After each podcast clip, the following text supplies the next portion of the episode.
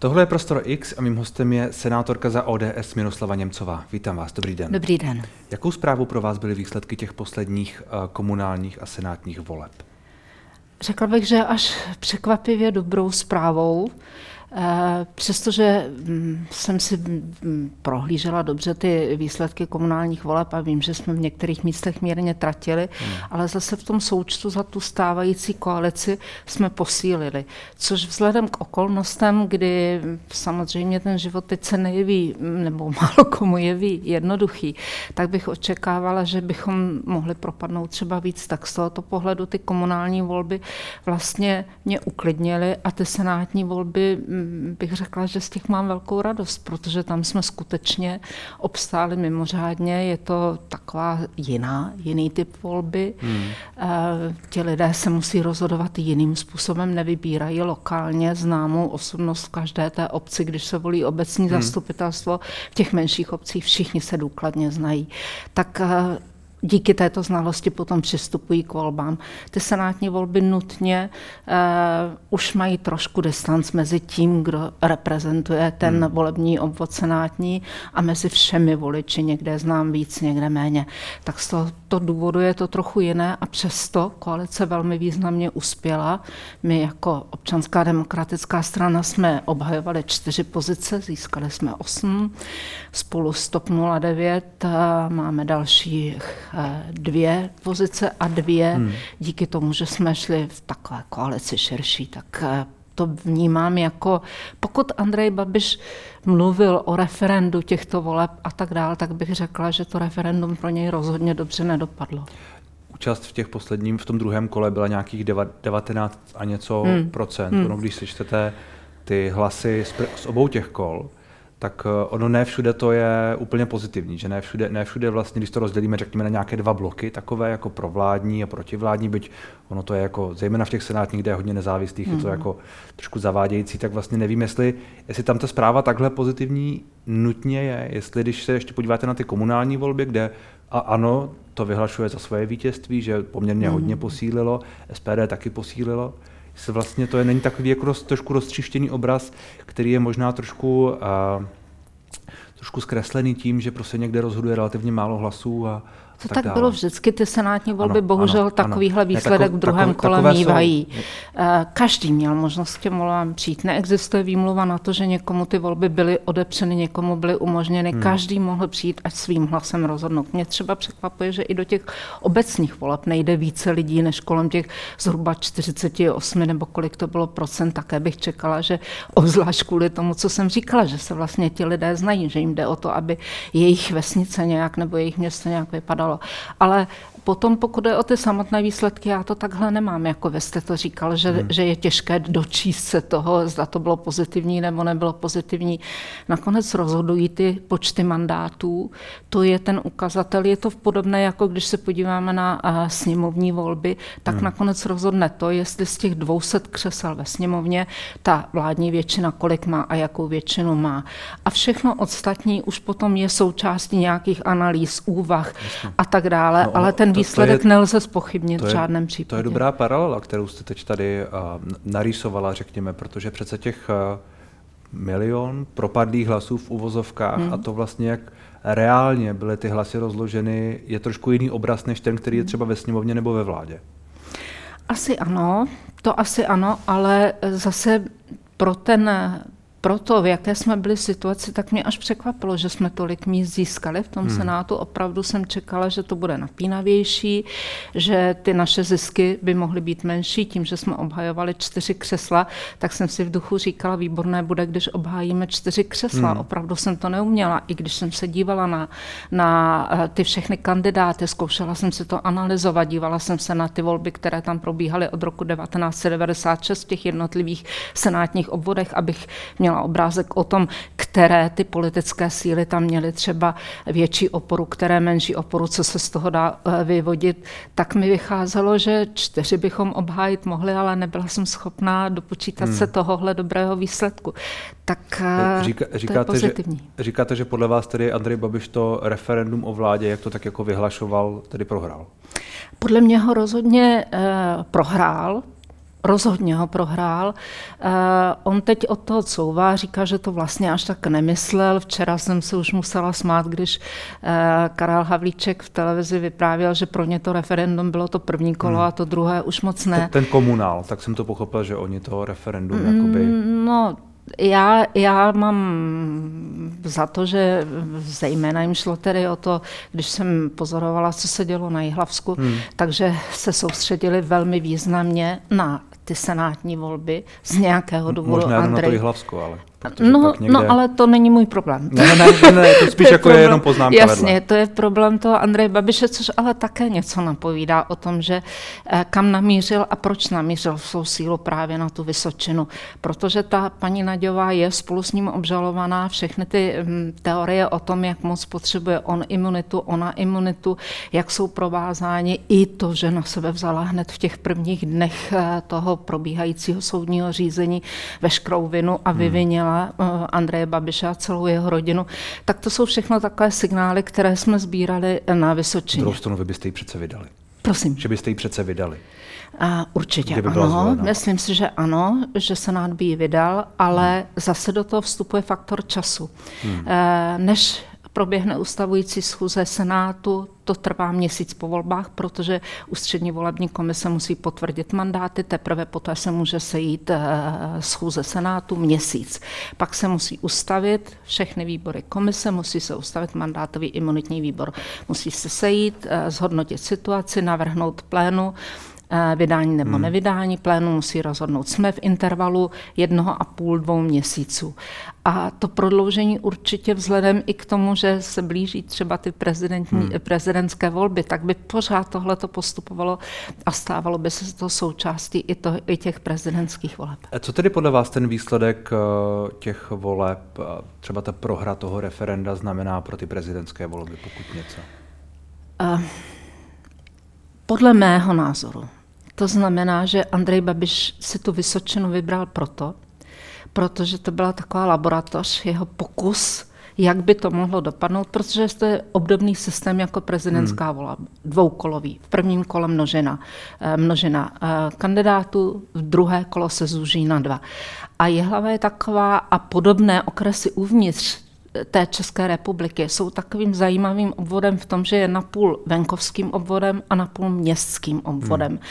Eh, čili dobře se testuje ta pozice toho venkovského hlasu a toho městského hlasu, protože bez pochyby ti, kteří dělají strategii pro Andreje Babiše, si vyhodnocují, že Prahu by obtížně získal, že eh, města jako Plzeň a ostatní by těžko získal, ale zase si umí spočítat ten severní pás České republiky, probíhající přes Mostecko až dále k Ostravě, umí si spočítat venkov a, a, a města a myslím, že ta hlava pro ně byla zajímavá, protože není ani tím, tím ryze pro ně v tom hmm. severním pásu, ale ani ryze proti ním. To znamená tou Prahou. Takže tento obrázek, tato laboratoř měla Andrej Babišovi podle mého názoru napovědět, zda i ta okolnost, že probíhá soudní řízení, že on je obžalován stejně jako paní Naďová, zda tento okamžik už dosáhl takové míry tolerance, nebo ten, tento fakt dosáhl takové míry tolerance v české společnosti, že mu to projde a že může do těch voleb jít. Myslím, že to bylo pro něj takový jako pokus a bude se rozhodovat dál, co hmm. udělá. Já přemýšlím, když říkáte, nebyl tam Andrej Babiš, byla tam paní Naďová, která mm. toho úplně moc neřekla před těmi, před těmi volbami a pro ty lidi musela být relativně neznámá. Eh, zároveň byla obžalovaná a stejně získala 40% ano. hlasů, což jako není málo. Ono samozřejmě, že prohrála a jako prohrála výrazně, na druhou stranu 40% pro obžalovaného člověka, který je absolutně nezávis, ne, neznámý, byť samozřejmě má tu podporu Andreje Babiše, ale není to Andrej Babiš. Já vlastně přemýšlím, jestli to je málo. Ne, já bych neřekla, že to je málo. Mně hmm. to přišlo, že to je neuměrně mnoho těch hmm. hlasů. A je, také musím dodat, že eh, paní Naďová v Jihlavě zastávala pozici náměstka primátora, takže hmm. ona tam té komunální úrovni trochu známá bude. Asi to, to nezasahuje přes celý ten senátní obvod, to znamená do všech těch koutů, včetně Dačicka, které už je součástí zase i Jižních Čech, tak uh, tam si myslím, že ta její známost taková nebyla. Ale přesto v posledním týdnu mezi prvním a druhým kolem uspořádala ne paní Naďová, ale ta centrála hnutí ANO za přítomnosti Andreje Babiše a všech těch uh, jejich osvědčených Tváří. účastníků těchto, hmm. těchto mítinků, 21 mítinků v tom eh, senátním obvodu, čili to bylo enormní soustředění se právě a pouze na tenhle jeden. Kdybychom si chtěli říct, o co vlastně tady šlo, jestli, jestli šlo o to, aby eh, Senát mohl plnit tu eh, demokratickou pojistku, o které se velmi často mluví, tak a byl by Andrej Babiš tím skutečným obráncem hmm. demokratických hmm. principů, tak podle mě měl zaměřit daleko více pozornosti třeba do Kroměříže, kde byl ten souboj mezi jeho eh, nominantkou ve druhém kole a mezi já nevím, jestli ona je nezávislá za SPD, ta paní Zvertek Hamplová, Já nebo... myslím, že není za SPD, že je nezávislá. Nezávislá, ale určitě podle mě, eh, pokud se bavíme o, těch, hmm. Eh, o, těch, o té ochraně společnosti a, a mm, posílení eh, demokratického hmm. principu, tak se měl možná zaměřit tam. K tomu se ještě dostaneme, hmm. k paní Hamplové a, a dalším. Nicméně vrátím se k těm prezidentským volbám. Uh, máte pocit, že teda pro Andreje Babiše je to zpráva taková, aby do nich nešel? Já bych si to tak vyložila, ale hmm. Eh, opravdu nechtějte po mně, abych byla tím, kdo hmm. zná jeho pochody v hlavě a co všechno má připravené. A to, to neumím, ale tak když jsem vám popsala to, jak se na věc hmm. dívám, tak mi z toho vychází, že v tomto laboratorním pokusu, který se na Vysočině, na Vysočině uskutečnil, Andrej Babišovi vychází, že by neměl, nemusel uspět. Hmm. Ono to vychází z některých těch průzkumů, které, hmm. které byly uspořádané. Hmm. Jak by se tedy k tomu měla postavit spolu, případně ODS? Teď myslíte... K prezidentským volbám. Prezident, to se dozvíme zítra. Pan předseda ano, Fiala oznámil, že zítra řekne svou dozvíme pozici. se to dnes, ne, my točíme sice v pondělí, ale ten rozhovor je vysílaný v úterý. Hmm. Podle vás, jak je, váš názor mě zajímá? Já bych byla ráda, kdyby měla koalice spolu. Bylo to od počátku moje, moje mm, přesvědčení, že by to bylo skvělé, kdyby se podařilo zopakovat to, co bylo konec konců jak ve sněmovních volbách, tedy spojení těch sil, které hmm. se uměly, ty tři strany, teď myslím TOP 09, ODS, KDU, ČSL a vytvořit koalici a zároveň, eh, kdyby ji uměli zopakovat, tak jako se to stalo i teď v mnohých senátních obvodech, i v některých eh, částech v komunálních volbách, zopakovat i v té prezidentské volbě. Že by to byla taková spojená síla ODS, TOP 09, KDU, ČSL, kteří, která kdyby postavila jednoho kandidáta, tak eh, si myslím, že by to bylo jednak takové provázání celého toho úsilí o vytváření dlouhodobé takovéhle koalice hmm. a její stvrzení a jednak velká šance na výhru. Čili nějaká, nějaká asi, teď už by to musela být známá a relativně silná osobnost, protože jsme nějakých tři měsíce od voleb, ani, ani ne, čili uh, je takové jméno v, v řadách eh, těchto stran nebo um, možná nezávislých lidí s podporou? Asi vás to zklamala, já u žádných těch jednání nejsem, takže hmm. nepochybuji o tom, že byla přetřásána různá jména. Neumím si představit, že probíhala jednání mezi těmi hmm. partnery a nebyla na stole nějaká jména. To určitě byla. Uh, umím si představit, nebo v duchu si tak jako umím ta jména přečíst, uh, když bych se chtěla přenést do toho prostoru, ve kterém se jednalo. Ale ne, ne, nemohu je tady říkat. Není to další tříštění těch, těch sil? Už tam jsou poměrně silní kandidáti. Hmm. Petr Pavel vychází v těch průzkumech poměrně dobře. On třeba by mohl být přijatelný pro podporu. Danuše Nerudová vychází už také poměrně dobře, má nějak jako přes 10%, je tam Pavel Fischer potenciálně, ten tedy ještě zatím neodhlásil kandidaturu, hmm. ale potenciálně. A, tak jistě, že si můžete říct vždycky, že když čím více jmén, tím více třištění sil, hmm. to bez Spíš, pochyby čím platí. Víc, čím více ne z podobného, jmén z podobného tábora. No určitě ano, ale zase mně by se zdálo, že by to dávalo smysl, aby takhle silná trojkoalice hmm. měla svého kandidáta. Hmm. Ale ona je taky otázka, jaká třeba bude nálada mezi lidmi na pod, eh, v, led, v lednu. To nikdo jak, nevíme. Jak moc oblíbená tahle vláda bude v lednu. Jo, narážíte na to, že se říká, že by bylo lepší, kdyby na nikoho neukazovala, ano, že mu může ublížit. Ano, ano. ano, ta situace se může zhoršit, vidíme všechno, co se kolem nás děje a nikdo to nemůže brát na lehkou váhu, naopak. Hmm. Myslím, že spousta lidí z toho nespí, ať už válka, ať už situace u nás doma. Ale kdyby se zase našel člověk, který právě v téhle těžké situaci bude tím, kdo dá povzbuzení té zemi, kdo bude tou uh, velkou figurou, která bude skýtat naději, že tím, tím rokem, dvěma, já nevím, jak dlouho to všechno může trvat, projdeme hmm. s tímhle člověkem tak dobře, jak jen to bude možné, tak by to za to stálo. A to bychom tedy měli chtít od příštího prezidenta. Já myslím, že právě takovou tu autoritu, která bude posilovat lidi v tom, že přesto, že teď jsme plni obav, z, jak z toho, co nás čeká v rodinných rozpočtech, pokud hmm. je o energie, pokud je o všechny tyhle otázky. Ale zároveň ta válka přece, já mám, alespoň já mám velmi intenzivní pocit, že se nám blíží a blíží, že všechny ty výhrušky, ať už mobilizace hmm. v Rusku, ať už tedy zabrání těch eh, čtyř eh, samostatných území Ruskem, ať už ty, eh, ten projev Vladimira Putina, který byl otřesný. Jako, ten poslední, myslíte? Ten poslední projev hmm. Vladimira Putina, který mě opravdu mnoha rozměrech, nejenom obsahově, ale i formálně připomínal opravdu Adolfa Hitlera, tak eh, já mám pocit, že ta válka prostě se mi blíží už skoro ke dveřím a tyhle ty obavy jsou proto, když se vrátím k vašemu dotazu, kdo by ta hlava státu hmm. měl být, tak myslím, že by to měl být člověk až skoro s očarující kouzelnou mocí, která bude schopna těm lidem každý den dávat hmm. naději. Něco jako, četla jsem nedávno knihu Erika Larsona uh, o mm, Winstonu Churchillovi a tam z toho je poznat, jak on sám se trápil během celého toho roku 40, 41 a potom postupujících let války, tím myslím premiéra Británie Churchilla, eh, jaké úžasné, potom ale byl schopen úžasných vystoupení hmm. na veřejnost, kdy ty lidi posiloval, přestože on měl sadu informací, která říkala, jak moc špatné to je tak takovouhle nějakou postavu já bych ráda viděla. Potřebujeme toho Churchilla, říkáte?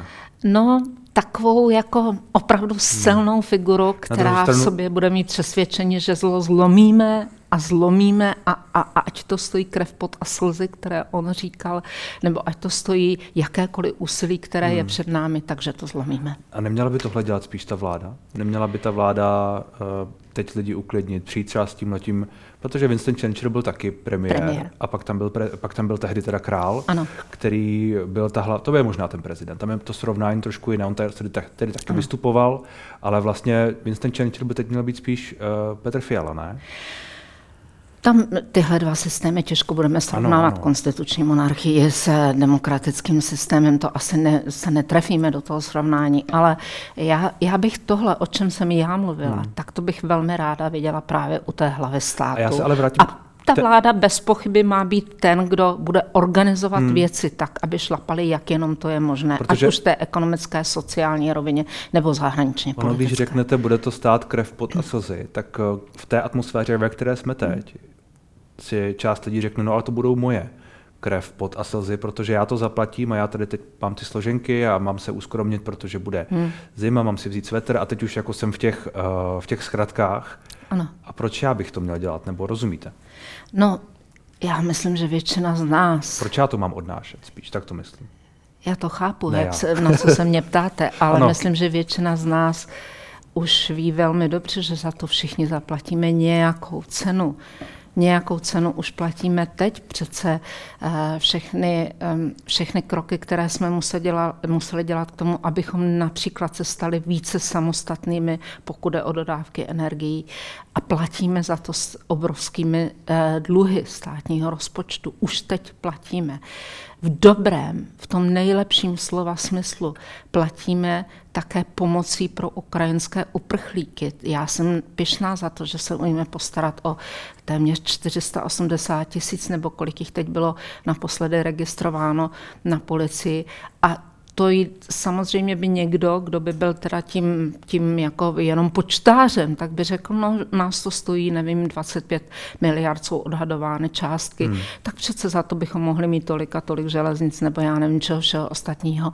A zároveň platíme i tou nejistotou, kterou každý cítíme. Pro mě eh, je daleko jaksi zvládnutelnější si představit, že budu doma a šetřím doma, že budu šetřit s energiemi a prosím, abychom to dělali všichni a že si vemu klidně 10 svetrů a, a nemám s tím problém, ale, ale cítím se bezmocná vůči tomu, co přichází z toho Ruska a to je pro mě ta hrozba daleko větší.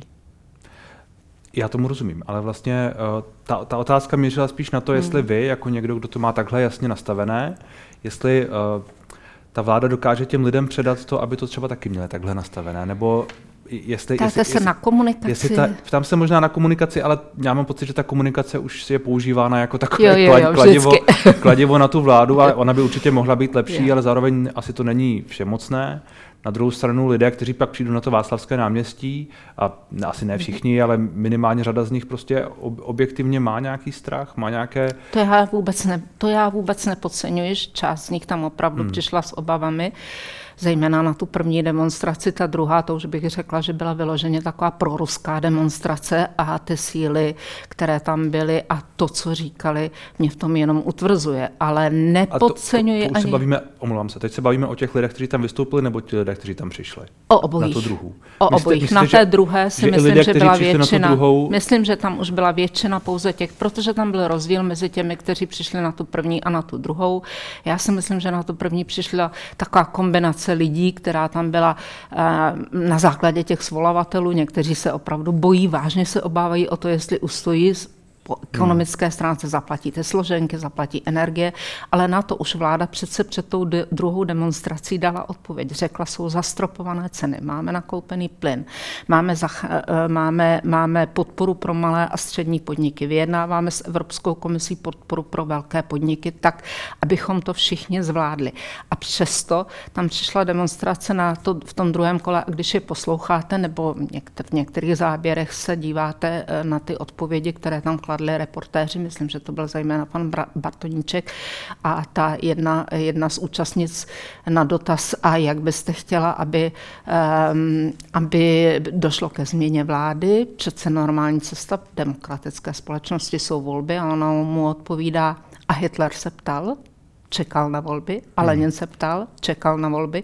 Takže neříkám, že jeden každý účastník byl tohoto ražení, ale myslím si, že valná většina. Já nevím, jestli přece jenom bylo tam nějakých 30 tisíc lidí, nebo nevím, mezi 20 a 30, hmm. jestli tahle generalizace je k ním všem úplně, úplně příznivá a fér. Myslím si, že, myslím si, že v té druhé, eh, na té druhé demonstraci hmm. byli opravdu většinově lidé tohoto smýšlení. Já bych na demonstraci, kterou svolávají ti lidé, kteří tam potom vystupovali na tribuně a vymezovali se proti, pro Rusko, proti našemu, eh, pro náš odchod z Evropské unie, z NATO a tak dále, tak takovou, na takovou demonstraci já bych nešla. Čili si myslím, že tam jdou lidé tohoto hmm. smýšlení, kterým to konvenuje. A to jsou lidé, se kterými už by vláda asi neměla mluvit, nebo už nemá jak s nimi mluvit? Vláda musí mluvit s každým. To je, to prostě je potřeba se snažit o tu komunikaci vždycky, ale s touto skupinou lidí je extrémně obtížná, protože ty argumenty oni slyšet nechtějí. Hmm. Jakkoliv je tady nabídnuta pomoc i v té sociální oblasti, když zmíním tři valorizace důchodu, celkem 2,5 tisíce korun to činí. Podle zákona. A tak, podle, ano, podle zákona. Ale je tady příplatek na bydlení, který už je vymyšlen tak, eh, aby to skutečně pomohlo všem těm lidem, kteří se odstnou do nouze do 30% všech, všech příjmů, aby ty náklady netvořily více než hmm. na energie, více než 30% příjmů v Praze 35. Tak myslím, kdyby poslouchali tyhle ty věci, tak by mohli říct, zdá se nám to málo, udělejte víc, ale nemohli by říct, nedělá vláda vůbec nic. Proto je ta komunikace s touhletou, s touhletou skupinou už hmm. velmi obtížná. A podle vás vláda v tuhle chvíli, to, co jste zmínila, zastropování hmm. uh, energií, elektřiny a plynu, podle někoho moc vysoko, podle někoho se má zastropovat na té druhé hmm. straně u výrobců, eh, to řešení firm, které zatím není, ale nějakým způsobem se připravuje, hmm. je to dost. Je to, je to dost a je to včas. Eh, myslím si, že je to, odpovídá to našim reálným možnostem v tuhle chvíli. Zároveň tam platí to, že vláda dodávala, že pokud se situace bude vyvíjet nepříznivě, tak třeba pokud jde o těch nákladů na bydlení, je schopna zase teda tu laťku zvednout tak, aby ti lidé do té pasti nebo do té propasti se nedostali. Tam myslím, že, hmm. že nějaká mm, pružná možnost existuje ještě na tu podporu těmhle těm lidem. A když se podíváme na to srovnání třeba v eh, rámci Evropské unie, tak pokud jde o výkon podle hrubého domácího produktu, tak v té pomoci této fázi jsme čtvrtí nejlepší, nejsilnější z té 27. To myslím, že není špatný výsledek. No tohle číslo je trochu, eh, trochu rozporováno, byť, byť, byť zaznívá. Myslíte, že to, že tahle ta pomoc je tak silná, jaká je, že to uklidní ty nálady? Nebo co čekáte o těch dalších měsíců? A já doufám, že to přinese uklidnění, protože ve chvíli... Omlouvám se a do, doplním jenom tu otázku. V říjnu a v listopadu jsou plánované další demonstrace. Ano, a ty, myslím, že tu říjnovou svolávají odbory? A tam jsou dvě, minimálně dvě. Tam jsou jedna odborářská a pak taková ta klasická Jasně. těch posledních. Eh, já bych si přála, kdyby to zmírnilo tu náladu, kdyby prostě lidé racionálně si doma sedli, přečetli si tu pomoc, kterou dostávají, srovnali si to s, těmi, s tou svou situací, se svými příjmy a trošku sklidnili se s tím, že opravdu je tady nastaveno, hmm. nastaveno ta pomoc tak, aby se nikdo nedostal do situace, kterou nebude schopen vůbec v žádném případě zvládnout. Tohle to prostě nastavené je. Jestli tady bude někdo být na tu strunu, vždycky je snadné jako být na strunu vášní, nenávisti, hmm. špatné vůle, tak eh, to bude to, co, čeho budou chtít teda ti svolovatelé demonstrací dosáhnout. To já nemůžu posoudit, do jaké míry ono, ono když, když vám pak přijdou ty zálohy a, a, hmm. a tak podobně, já jsem člověk čte neustále příběhy lidí, kteří se nějakým způsobem dostávají do velmi nepříjemných situací a je otázka, kolik jich reálně je, ale hmm. nepochybně jsou.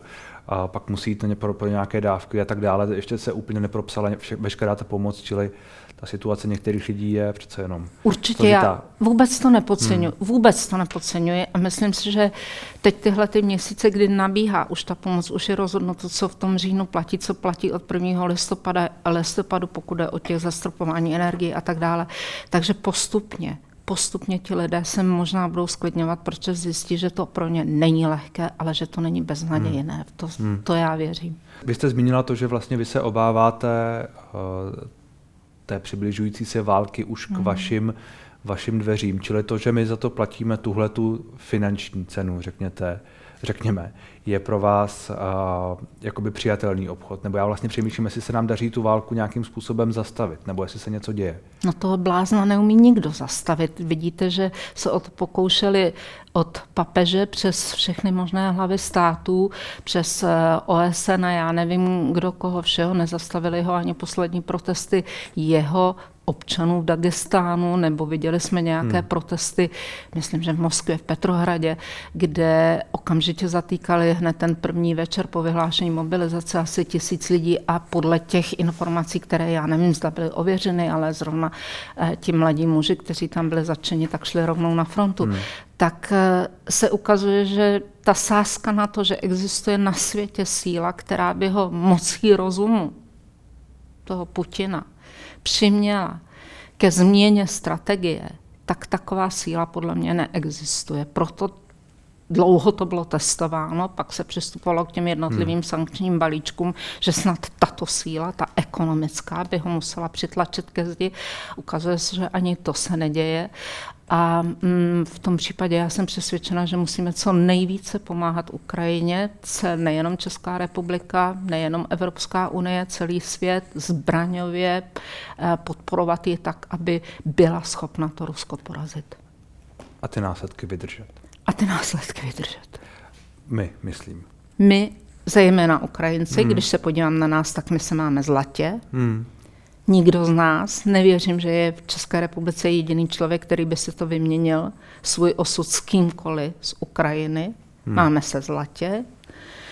A, ale budeme za to platit bez pochyby a už hmm. platíme, jak jsme se o tom bavili. Vy jste zmínila paní eh, Zvěrtek Hamplovou, která byla tedy zvolena senátorkou na Kroměřížsku. Eh, vedle ní byla zvolena taky Daniela Kovářová, to bylo Plzeň město tam hmm. porazila kandidáta uh, spolu, respektive ODS, pana Naxeru. Ano, pana Naxeru. To byl nominant TOP 09, ale TOP s naší 09. podporou. Se, My jsme ho podporovali jako ODS také. Ano, oni, oni obě uh, nějakým způsobem spochybňují tu pomoc Ukrajině. Uh, jedna trochu silněji mm. než, mm. než, než ta druhá, myšleno paní Zvětek Hamplová silněji než paní Kovářová, nicméně obě. Uh, jak s nimi budete fungovat v senátoru? Vím, že tam předtím byl pan Doubrava, který nepochybně nějaký spochybňoval pomoc Ukrajině, ten teď tedy už není senátorem. Jak On tam byl, já myslím, že to bude obdobná situace, nevím, my jsme se ještě nevěděli, určitě nebude ani jedna, ani druhá součástí našeho senátorského hmm. klubu. Eh, je na jejich zvážení, kam se budou chtít přidat nebo nepřidat. Podle mě zůstanou spíš takovými solitérkami, přesně jako byl pan senátor Doubrava, který chvíli, myslím, byl součástí nějakého klubu, ale pak myslím, že už tam byl sám za sebe, že tam budou tak trochu na okraji. Na okraji. Ale ano. paní Kovářová přece dřív byla ve vašem táboře tak trochu. Ona byla ministriní ve vlá... ministriní spravedlnosti ve vládě Mirka Topolánka, jestli to teď říkám hmm, dobře. Hmm, myslím, že ano. A um, v tomto ohledu by se dalo říct, že byla v našem táboře, ale po tomto vládním angažmá já jsem třeba sledovala její nějaké literární počiny, všímala jsem si toho, že vydávala nějaké knihy, všímala ano. jsem si nějakých jejich vystoupení spíše třeba v té oblasti její odbornosti, tedy Rodinné pokud právo. se týkalo uh, rodinného práva, ano. ale dál jsem neměla důvod vůbec sledovat. Až teď v poslední době, když uh, kandidovala do Senátu, tak třeba tady tyhle tyhle ty její postoje vůči Rusku, vůči Ukrajině, tak jsou neslučitelné s mými postoji, to Či, je jednoznačné. Čili to, že by byla součástí uh, senátorského klubu, klubu, klubu ODS je vyloučeno? Eh, tak, já nevím, jestli o to má já, zájem, ne, já nevím, ale, ale já, já spíš, tak... spíš přemýšlíme si, jestli kdyby o to třeba ona měla zájem, tak vy prostě ji tam nechcete. Já bych, já bych si neuměla představit takovou koexistenci v jednom hmm. klubu. Na druhou stranu uh, i pan Pirk, který byl zvolen za ODS, tak uh, ten dřív také směrem k té Ukrajině měl některá dnes zdá se ne, ne, nešťastná vyjádření, že se nediví panu, že se nediví Rusku, že je ne, nervo, nervózní z toho, no. jak Ukrajina, jak na to se blíží k hranicím Ruska a tak dále. To jsem četla, to bylo po, a nelíbí se mi to po vůbec. anexi Krymu, ano, v roce Nelíbí 2014. se mi to stejně po anexi Krymu v roce 2014. Já spíš tam to beru jako takové nešťastné vyjádření. Myslím si, že tam vidím ten jeho postoj trochu jinak než u paní Kovářové. Není to tím, že je členem ODS?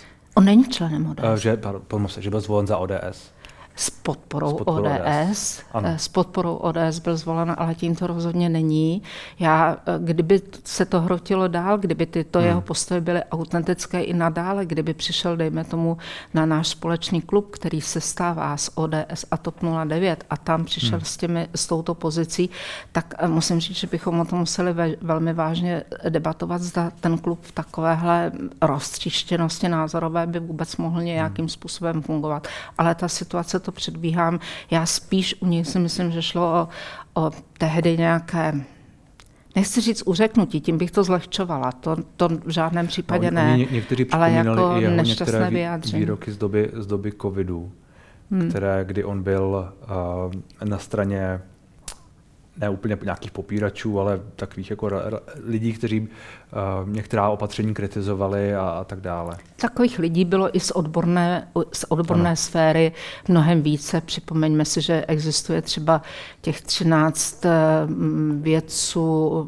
akademiků z Karlovy hmm. univerzity, kteří také vydali takový kritický postoj spíše ke krokům, chaotickým krokům vlády, než že by tvrdili, že neexistuje virus, že nic takového není. Nicméně, to to, v žádném případě byl, není ani případ pana do, profesora Perka, ani těch. Byl teď, byla teď, uh, byl tam seminář, kde hmm. vystupovali lidé a kde byl pan Pirk uh, označen za dezinformátora. Dokonce viděl jsem dva slajdy, kde bylo dezinformace a tam byl pod tím fotka pana Pirka.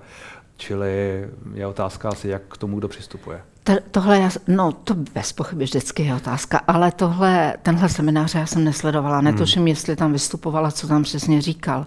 Ne, uh, ne, ale, ale o něm. O něm. Jo, o něm. No, říkám, je otázka, vždycky na tom klubu je to tak, když se sejdou lidé, kteří spolu předtím nespolupracovali, tak má-li ten klub k něčemu vypadat, má-li mít šanci eh, společné domluvy na těch základních principiálních věcech, k nímž podle mého názoru určitě patří postoj k Rusku, postoj Ukrajině, postoj hmm. tedy k těmto věcem, tak eh, se musíme domluvit, za jakých okolností ta, ta spolupráce bude možná za jakých, ale myslím si, že s panem profesorem Pirkem ta domluva hmm. Eh, je velmi jasná, že tam nebude problém. Tak uvidíme. Děkuji za rozhovor. Já vám také.